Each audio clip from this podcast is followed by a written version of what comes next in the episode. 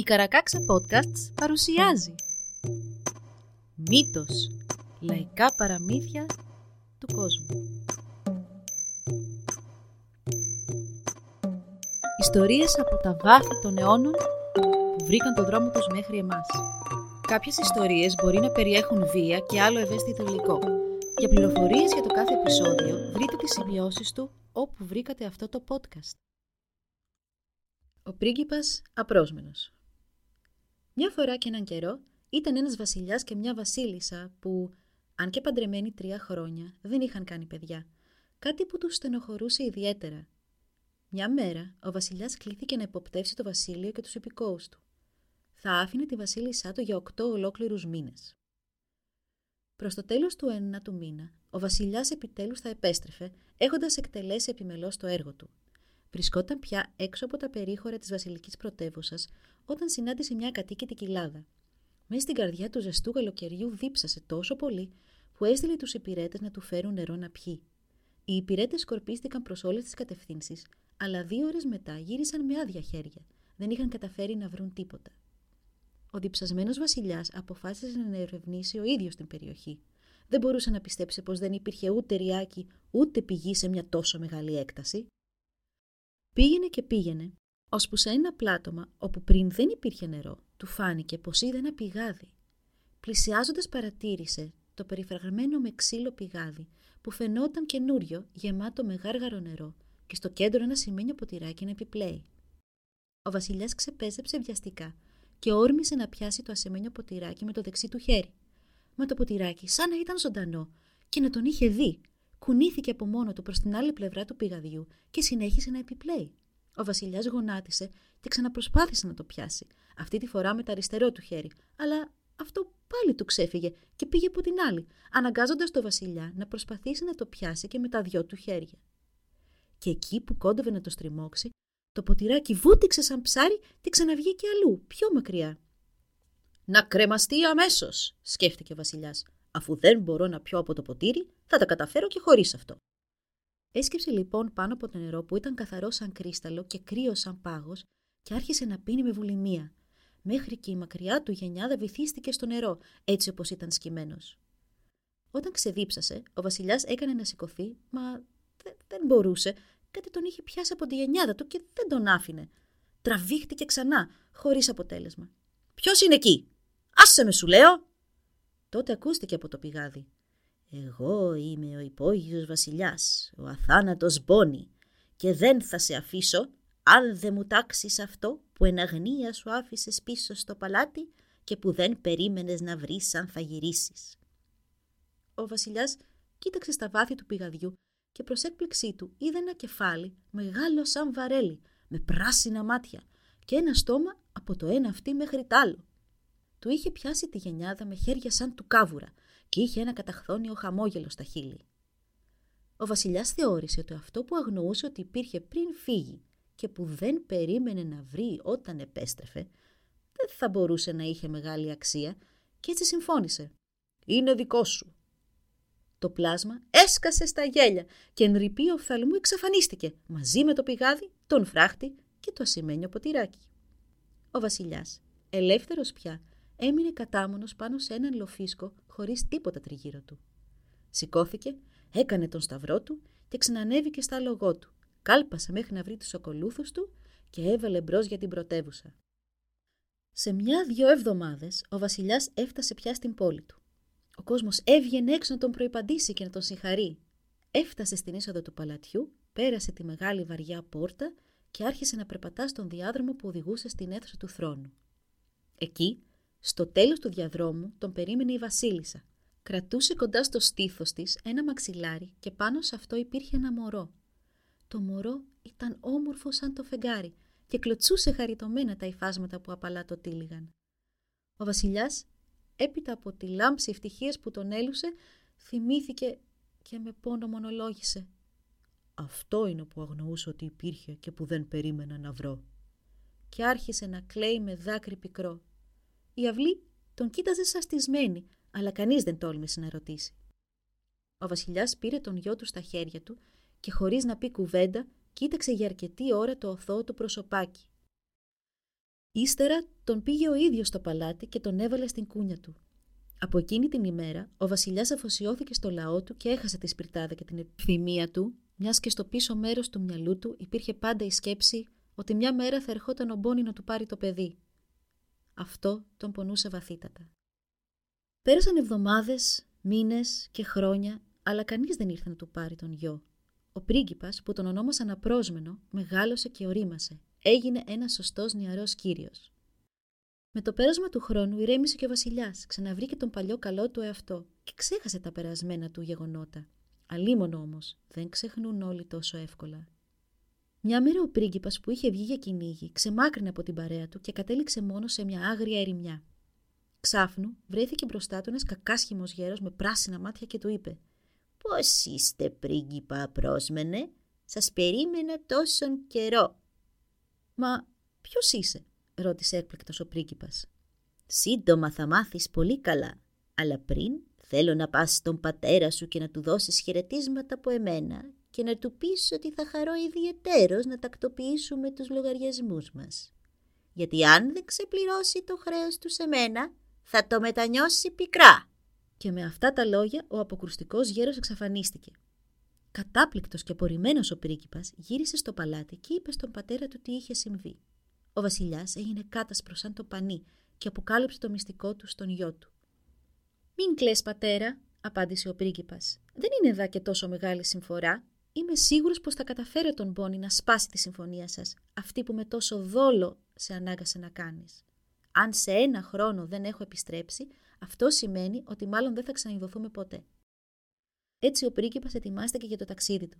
Ο βασιλιάς του έδωσε μια ατσάλινη πανοπλία, ένα ξύφος και το καλύτερό του άλογο, ενώ η βασίλισσα του κρέμασε γύρω από τον λαιμό ένα σταυρό από καθαρό χρυσάφι. Αγκαλιάστηκαν, έκλαψαν και ο πρίγκιπας αναχώρησε.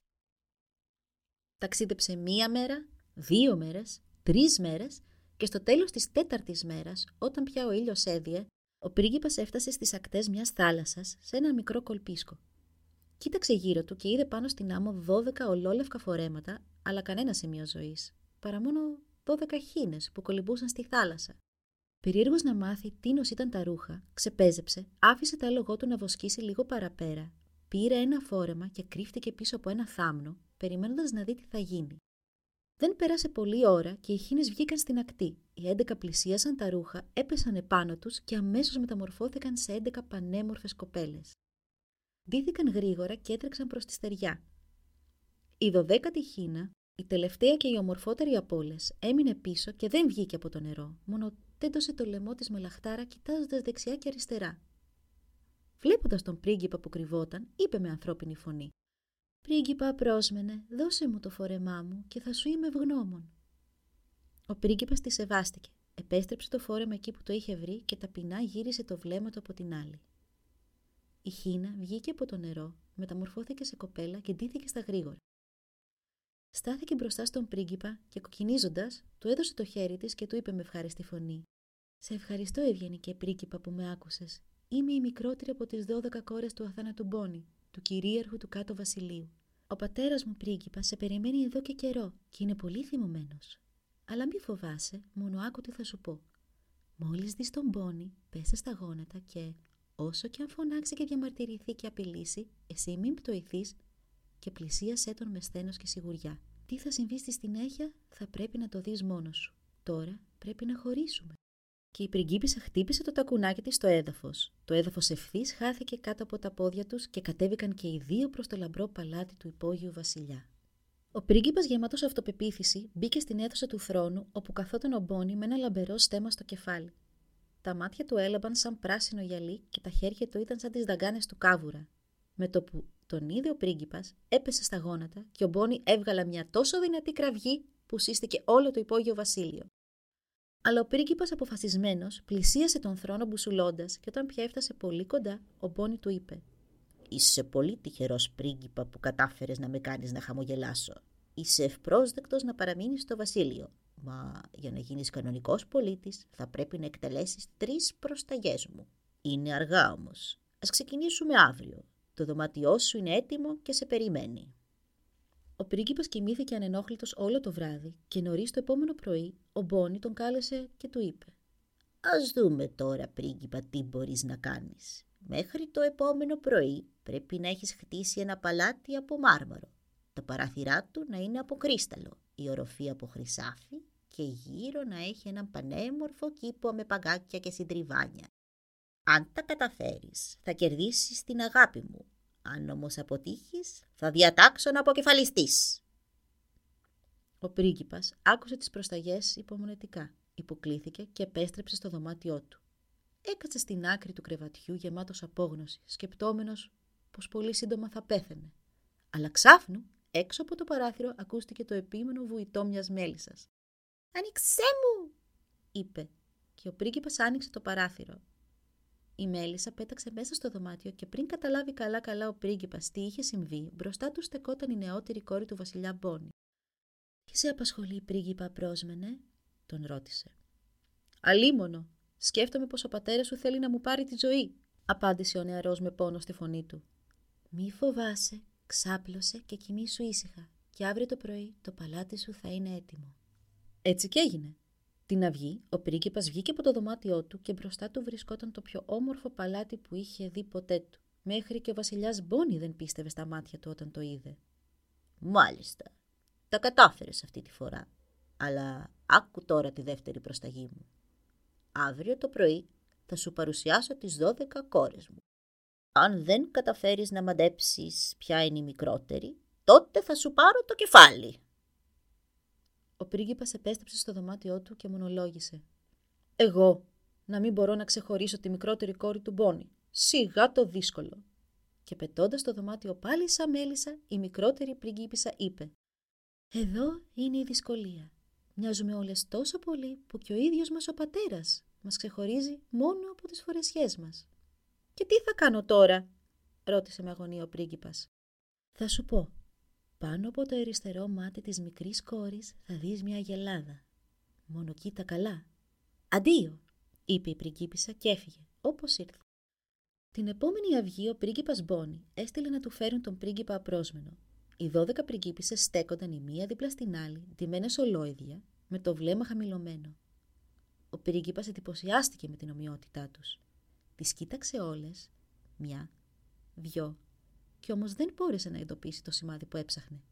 Την τρίτη όμως φορά που τις εξέτασε, παρατήρησε ότι μια κόρη είχε πάνω από το αριστερό της φρύδι ένα σημάδι που έμοιαζε μια γελάδα και τότε ενθουσιασμένος φώναξε «Αυτή είναι η μικρότερη».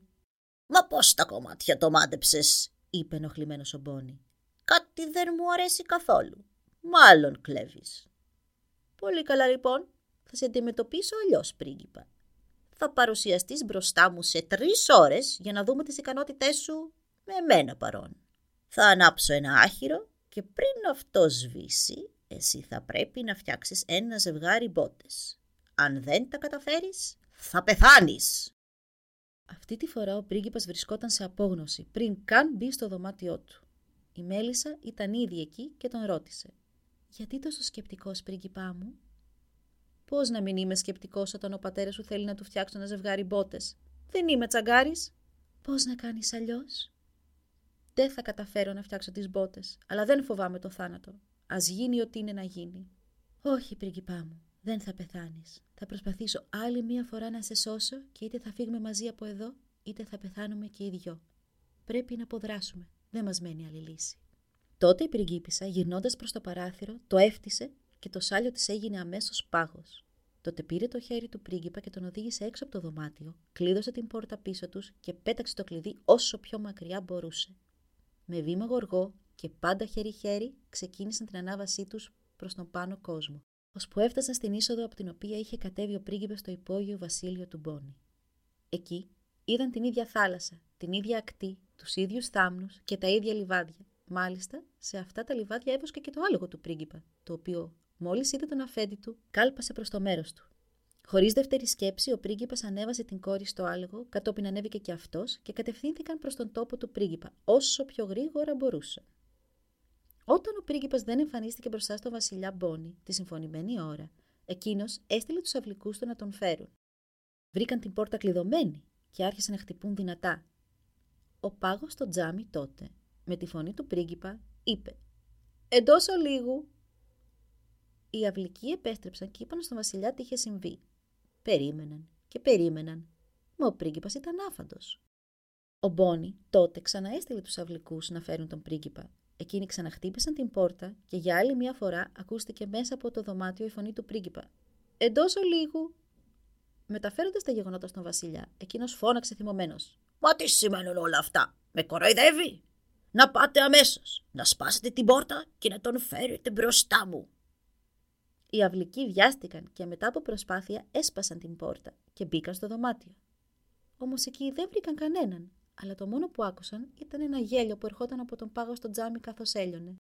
Ο Μπόνι έβραζε τώρα από θυμό και διέταξε όλους τους πολεμιστές του να τρέξουν στο κατόπι του πρίγκιπα και της πριγκίπισσας και να μην γυρίσουν με άδεια χέρια, αλλιώς θα θανατώνονταν. Στο μεταξύ, ο πρίγκιπας απρόσμενος και η πριγκίπισσα απομακρύνονταν γρήγορα όταν ξοπίσω τους άκουσαν ένα μακρινό ήχο. Ο πρίγκιπας σταμάτησε το άλογό του, ξεπέζεψε και έβαλε το αυτί του στο έδαφος. «Μας ακολουθούν», είπε ανήσυχα. «Τότε δεν πρέπει να χάνουμε καιρό», είπε η πριγκίπισσα και αμέσως μεταμορφώθηκε σε ποταμό και ο πρίγκιπας σε γέφυρα, το άλογο σε κοράκι και ο δρόμος που ακολουθούσαν απέκτησε τρία παρακλάδια. Φτάνοντας στο σημείο, οι διώκτες έμειναν με το στόμα ανοιχτό. Τα ίχνη που ακολουθούσαν έφταναν ως τη γέφυρα και ξαφνικά χάνονταν, ενώ μπροστά τους είχαν να διαλέξουν ανάμεσα σε τρεις δρόμους. Έχοντας έρθει χωρίς προμήθειες, αποφάσισαν ότι δεν είχαν άλλη επιλογή από το να γυρίσουν πίσω. Μια γέφυρα και ένα ποτάμι! Μα δεν καταλάβατε ότι αυτοί τα έβαλαν εκεί, Πηγαίνετε γρήγορα και μην γυρίσετε αν δεν τους βρείτε, βρυχήθηκε ο Μπόνι, μόλις του είπαν οι πολεμιστές τι είχε συμβεί. Έτσι έκαναν μεταβολή και συνέχισαν την καταδίωξή τους. Πάλι τους ακούω να πλησιάζουν, ψιθύρισε τρομαγμένη η πριγκίπισσα στον πρίγκιπα πρόσμενο, ο οποίος για άλλη μια φορά κόλλησε το αυτί του στη γη και είπε: Αυτή την φορά έρχονται γρήγορα, πρέπει να είναι κοντά. Με μιας ο πρίγκιπας, η πριγκίπισσα και το άλογο μεταμορφώθηκαν σε πυκνό δάσος με αμέτρητα μονοπάτια και δρόμους, με έναν από αυτούς να έχει ίχνη αλόγου. Φτάνοντα οι πολεμιστές, παρατήρησαν τα χνάρια και τα ακολούθησαν, μπαίνοντας όλο και πιο βαθιά στο πυκνό δάσος. Κάποια στιγμή είδαν μπροστά τους τους φυγάδες και επιτάχυναν το κυνηγητό τους, αλλά ξάφνου το δάσος εξαφανίστηκε και βρέθηκαν εκεί όπου είχαν ξεκινήσει. Επέστρεψαν για άλλη μια φορά στον Βασιλιά με άδεια χέρια. Φέρτε μου αμέσως το καλύτερό μου άλογο, τσίριξε ο Μπόνι με μανία. Θα πάω να τους φέρω πίσω ο ίδιος. Δεν θα μου ξεφύγουν και με αυτά ξεκίνησε να τους πιάσει. Η πριγκίπισσα είπε πάλι στον πρίγκιπα απρόσμενο. Μας κυνηγούν πάλι και αυτή τη φορά είναι ο ίδιος ο Βασιλιάς. Δώσε μου τον χρυσό σταυρό σου και είμαι σίγουρη πως την πρώτη εκκλησία που θα συναντήσουμε θα σταματήσει και το ταξίδι του ο πατέρας μου. Ο πρίγκιπας έβγαλε το δώρο της μητέρας του και το έδωσε στην πριγκίπισσα. Εκείνη αμέσως μεταμορφώθηκε σε εκκλησία, ο ίδιος μεταμορφώθηκε σε ιερέα και το άλογο σε καμπαναριό. Δευτερόλεπτα μετά έφτασε ο Μπόνι στο σημείο Μοναχέ! Ο Μπόνι απευθύνθηκε στον ιερέα. Μήπως πέρασαν από εδώ δύο ταξιδιώτες πάνω σε άλογο; Τώρα μόλις έφυγαν ο πρίγκιπας απρόσμενο και η πριγκίπισά του. Μπήκαν στην εκκλησία μου, έδωσαν τους όρκους τους, άναψαν ένα κερί για εσένα, βασιλιά μου, και μου μείνησα να σου δώσω την ευχή τους αν σε δω. Απογοητευμένος, ο Μπόνι επέστρεψε στο παλάτι του. Έτσι, ο πρίγκιπας και η πριγκίπισσα πάνω στο άλογο συνέχισαν το ταξίδι της επιστροφής στο βασίλειο του πρίγκιπα. Στον δρόμο τους βρέθηκε μια μικρή πανέμορφη πόλη και ο πρίγκιπας δεν μπορούσε να αντισταθεί στην επιθυμία του να τη διασχίσει. Πρίγκιπά μου, μην περάσεις από αυτή την πόλη. Έχω ένα πολύ κακό προέστημα. Μα θα ρίξουμε μόνο μια γρήγορη ματιά και μετά θα συνεχίσουμε το ταξίδι μας. Απάντησε με ανυπομονησία ο πρίγκιπας. Δεν ανησυχώ τόσο για την είσοδό μας στην πόλη αυτή, όσο για το αν θα βγούμε ποτέ. Αλλά αφού θέλεις τόσο πολύ να την δεις, πήγαινε και εγώ θα μείνω εδώ μεταμορφωμένη σε λευκή πέτρα μέχρι να γυρίσεις. Πρόσεχε όμως, αγαπημένα μου. Ο Βασιλιάς, η Βασίλισσα και η κόρη τους θα βγουν να σε προπαντήσουν. Μαζί τους θα είναι και ένα γλυκό μικρό αγόρι. Μην το φιλήσεις, γιατί ευθύς αμέσως θα με ξεχάσεις. Κι εγώ δεν θα ξαναδώ τούτο τον κόσμο. Θα πεθάνω από απόγνωση. Θα σε περιμένω εδώ, και αν σε τρεις μέρες δεν έχεις γυρίσει, θυμίσου πως θα χαθώ εξαιτίας σου. Ο πρίγκιπας την καθησύχασε και μπήκε με το άλογο του στην πόλη. Η κόρη του Μπόνι μεταμορφώθηκε σε πέτρα και περίμενε υπομονετικά στην άκρη του δρόμου. Πέρασε η πρώτη μέρα, πέρασε η δεύτερη μέρα και όταν πέρασε και η τρίτη μέρα ήταν ξεκάθαρο πια πως ο πρίγκιπας δεν είχε δώσει σημασία στα λόγια της πριγκίπισσας. Κακόμερη πριγκίπισσα. Είχε γίνει όπως είχε προφητέψει. Ο βασιλιάς, η βασίλισσα και η κόρη τους είχαν βγει να υποδεχθούν τον πρίγκιπα πρόσμενο και μαζί τους είχαν και ένα αγοράκι με την πιο γλυκιά και παιχνιδιάρικη φωνή τα πιο χρυσά σγουρά μαλάκια και μάτια λαμπερά σαν άστρα. Το αγοράκι έτρεξε κατευθείαν στην αγκαλιά του πρίγκιπα και αυτός, σαγηνευμένος από την ομορφιά του, ξέχασε τα πάντα και το φίλησε γλυκά. Εκείνη τη στιγμή η μνήμη του σκοτίνιασε και ξέχασε ολότελα την κόρη του βασιλιά Μπόνι. Περιμένοντας η πριγκίπισσα μεταμορφωμένη σε λευκή πέτρα, μια μέρα, δυο μέρες, τρεις μέρες, χωρίς να φανεί ο πριγκιπάς της, μεταμορφώθηκε αυτή τη φορά σε άνθος καλαμποκιού που φύτρωσε ανάμεσα στα στάχια, στο πλάι του δρόμου. Εδώ θα μείνω, μέχρι να έρθει κάποιος είτε να με κόψει, είτε να με ποδοπατήσει, είπε η πριγκίπισσα με παράπονο, καθώς δροσερά δάκρυα έτρεχαν από τα γαλάζια της πέταλ. Σύντομα, ένας γέρος περιπατητής που περνούσε από εκεί είδε το άνθος και, έκθαμπο από την ομορφιά του, το ξερίζωσε προσεκτικά, το πήρε μαζί του και το φύτεψε ευλαβικά σε μια γλάστρα. Και «Ω, τι θαύμα!» Από τη μέρα που έφερε το λουλούδι στο σπίτι του, η καθημερινότητά του γέρου γέμισε με μαγεία. Δεν προλάβαινε να σηκωθεί το πρωί από τον ύπνο του και έβρισκε το σπίτι του πεντακάθαρο, ούτε ίχνος σκόνης δεν υπήρχε πουθενά. Όταν γύριζε το απόγευμα, το γεύμα του τον περίμενε πάντα στρωμένο στο τραπέζι. Το μόνο που είχε να κάνει ήταν να κάτσει και να φάει όσο τραβούσε η όρεξή του. Ο γέρος προσπαθούσε ξανά και ξανά να καταλάβει τι συνέβαινε και μην μπορώντας να βρει εξήγηση, άρχισε να φοβάται. Έτσι πήγε να βρει τη μάγισσα του χωριού. Θα σου πω εγώ τι να κάνεις, του είπε η γριά μάγισσα. Θα σηκωθείς το πρωί πριν να βγει ο ήλιος, πριν να κακαρίσουν τα πρώτα κοκόρια και κοίτα προσεκτικά για οποιαδήποτε κίνηση. Ό,τι δεις να κινείται στο και λίγο, σκέπασέ το με μια πετσέτα. Το τι θα γίνει μετά, αυτό θα το δεις μόνο εσύ. Ο γέρος δεν μπόρεσε να κοιμηθεί όλο το βράδυ από την αγωνία. Μόλις όμως ο ήλιος, ίσα που άρχισε να φωτίζει το σπίτι, είδε με τα μάτια του τα ίδια το λουλούδι να βγαίνει μόνο του από τη γλάστρα και να κινείται στο δωμάτιο. Ταυτόχρονα όλα άρχισαν να τακτοποιούνται. Η σκόνη έβγαινε έξω από μόνη της. Η φωτιά θέριψε στη σόμπα. Προσεκτικά, ο γέρος πήδηξε από το κρεβάτι του και γρήγορα σκέπασε με την πετσέτα το λουλούδι. Και να! Το λουλούδι άλλαξε και έγινε μια πανέμορφη κοπέλα, η κόρη του βασιλιά Μπόνι.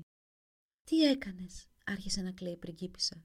Γιατί με ξαναζωντάνεψες; Ο μονάκριβός μου, ο πρίγκιπας απρόσμενος με λησμόνισε και δεν έχω πια λόγο να ζω. Ο αγαπημένος σου πρίγκιπας, πριγκίπισσα, σκοπεύει να παντρευτεί σήμερα. Το γλέντι είναι έτοιμο και οι πρώτοι καλεσμένοι θα έχουν ήδη αρχίσει να καταφτάνουν. Η πριγκίπισσα έκλαψε για κάμποσο με λιγμούς, μα σαν στέρεψε από δάκρυα, έριξε πάνω της κάτι μάλινα κουρέλια και ντυμένη σαν χωριατοπούλα κατευθύνθηκε αποφασιστικά προς την πόλη.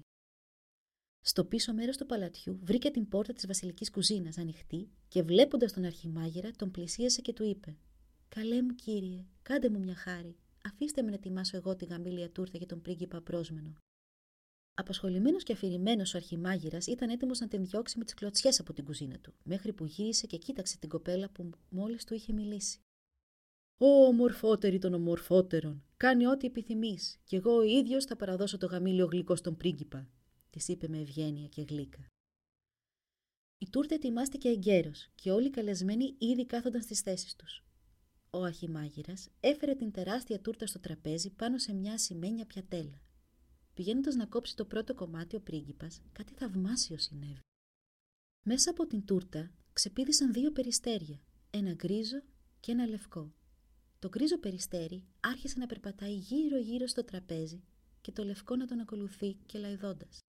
Μείνε, μείνε, περιστέρι, θυμίσου το αληθινό σου τέρι. Τον αγαπημένο μου ζητώ να φτάσω, τον πρίγκιπα πρόσμενο να πιάσω, που πρόδεσε την κόρη του Μπόνι ημέρα μεσημέρι. Και τότε ο πρίγκιπας τα θυμήθηκε με μια σόλα. Η θολή του μνήμη επανήλθε και πηδώντας το τραπέζι έτρεξε για την πόρτα, εκεί που τον περίμενε η πριγκίπισά του, η κόρη του Μπόνι, και τον πήρε από το χέρι. Μαζί κατέβηκαν ως την έξοδο του παλατιού, όπου και τους περίμενε ένα έτοιμο, σελωμένο άλογο. Χωρίς καθυστέρηση, ο πρίγκιπα απρόσμενο και η πριγκίπισσα καβάλισαν το άλογο και χωρίς κανένα άλλο εμπόδιο έφτασαν επιτέλους στο βασίλειο του πρίγκιπα. Ο βασιλιάς και η βασίλισσα τους υποδέχτηκαν θερμά και σύντομα οργάνωσαν τον πιο χαρμόσυνο και πλουσιοπάροχο γάμο στα χρονικά του βασιλείου.